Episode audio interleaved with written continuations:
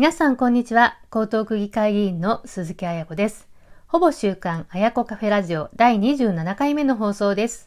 この番組では、江東区で起こっている街づくりの話題、区議会議員の日常などをお届けしていきます。今週金曜日、10月21日に江東区議会の最終本会議が行われまして、第3回定例会が終了しました。今回の定例会では、私は一般質問と補正予算審査の総括質問、決算審査の質疑、委員会質疑など様々な場面で質問する機会がありました。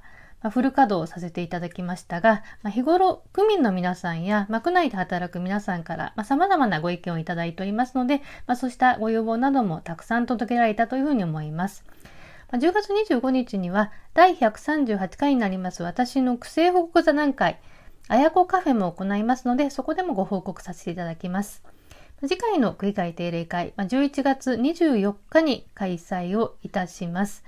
まあ、引き続き、まあ、いろんな行事も復活してきてますので、あの、私も週末は、あの、防災訓練、イベントなどにも参加をします。まあ、コロナ禍、まだまだ続いてますので、まあ、感染症対策、まあ、経済対策、まあ、様々な取り組みを区政の中でしっかり取り組んでいきたいというふうに思います。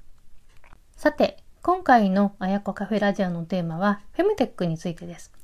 フェムテック、聞き慣れない言葉だと思いますけれども、フィメール、女性とテクノロジーを掛け合わせた欧米生まれの造語になります。まあ、生理、月経、不妊、更年期、婦人科疾患など、まあ、女性特有の健康課題をテクノロジーで解決できる製品ですとかサービスのことを指します。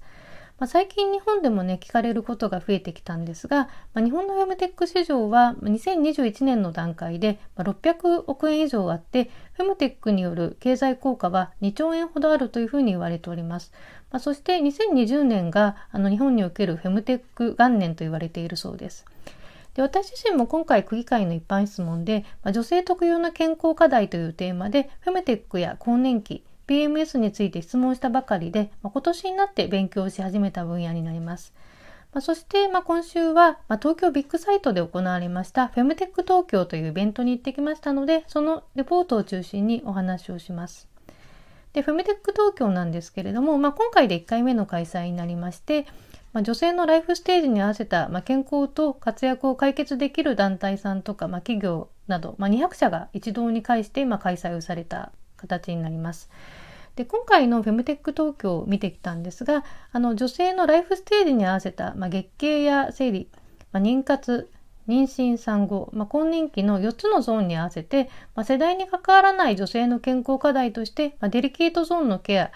乳がんや子宮頸がんなどの検査やサービス、まあ、健康相談などの一般ゾーンに分かれた展示とそのフェムテックの専門家による、まあ、セミナーで構成をされていました。で女性の心と体の健康ですとか働き方、ライフスタイルへの向き合い方ということで、まあ、かなり幅広い領域があの扱われていたのが特徴だというふうに思います。で具体的にどんなことが目につ目についたのか、私が気になったものをね、ご紹介していきたいと思います。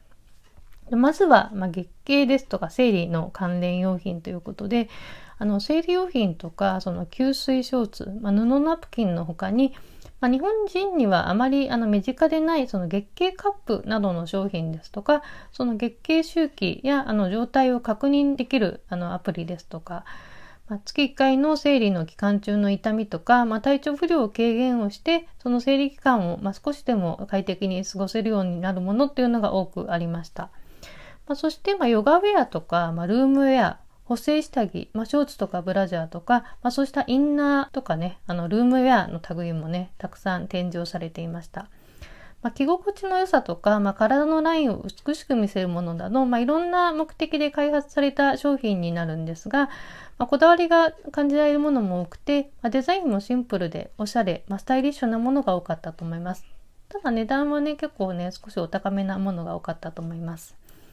で妊活や妊娠期あの産後に特化した商品ですとかサービスも多くありました。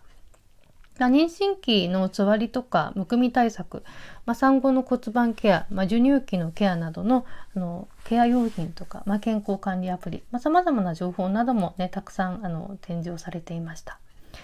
ま、そしてあのなかなか見ることが少ないその更年期に関する商品やサービスなどもいろいろありました。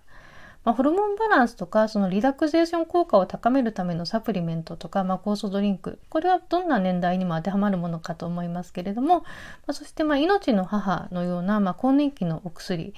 ま、更年期の個別症状を和らげるグッズとか、ま、情報なども多くあったと思います。で展示の中で私がね注目をしましたのが、まあ、骨盤底筋のトレーニングのための機器やグッズになります。まあ、女性はその妊娠出産や加齢によってその骨盤を支える骨盤底筋の力が弱くなりがちになっていて、まあ、産後とか40代以上の更年期の世代ではその尿漏れとか骨盤臓器脱という症状にあの人知れず悩まされている方もね意外に多くいます。でその骨盤底筋をあの鍛えるトレーニングまあ、膣トレとも言われているんですけれどもそのインナーマッスルを鍛えていくことはその尿漏れなどのあの困った症状を解消したりとかあと、ま下半身をシェイプアップすることでダイエットにも効果があるということで、まあ、今非常に注目をされています。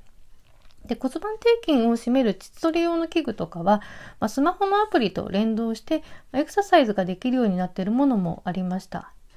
まあ、女性のファッション誌ですとか、まあ、雑誌、まあ、YouTube なんかでもその骨盤底筋の強化っていうのはよく見るようになったんですけれども、まあ、年齢を重ねていく中で美容と健康を保つために、まあ、インナーマッスルのトレーニング重要だなというふうに思いました。結構取り組みやすくてあのおしゃれな感じもしましたので私もまだやったことがないんですが、まあ、これを機会にチャレンジしてみようかなと思いました。またあのデリケートゾーン、まあ、これは膣の入り口とかを中心としたその女性の体の大事な部分になるんですが、まあ、そこのケアのためのボディーソープとか、ま、ローション機器やグッズなどの多くのブースも出ていました。まあ、フミニーナ軟膏などの商品を販売している、まあ、小林製薬のブースでは、まあ、女性のデリケートゾーンに関する基礎知識ですとか、まあ、ケアの情報を、まあ、高校生にも伝えるために産婦人科医が監修した漫画などもあの置かれておりました。デリケートゾーンとかプライベートゾーン、まあ、自分の体の大事な部分を守るということは、まあ、子供に対する性教育の中でも伝えられるようになってきました。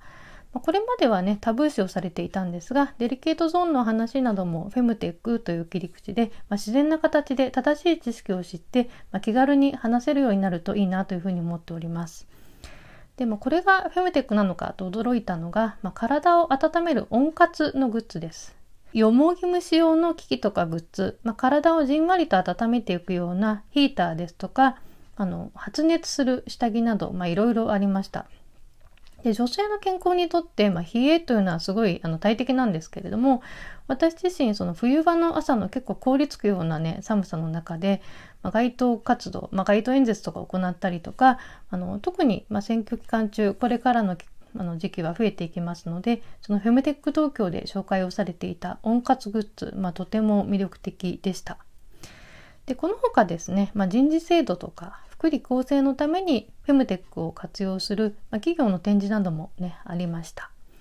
まあ、女性が、まあ、生き生きと働くために子育て支援とか、まあ、健康サポート女性活躍の推進など女性のライフスタイルに合わせた働き方を支援する制度なんかもフェムテックの一環ということで、まあ、企業もフェムテックに取り組んでいく働きやすい職場を作っていくっていうのはねとても頼もしいことだというふうに思います。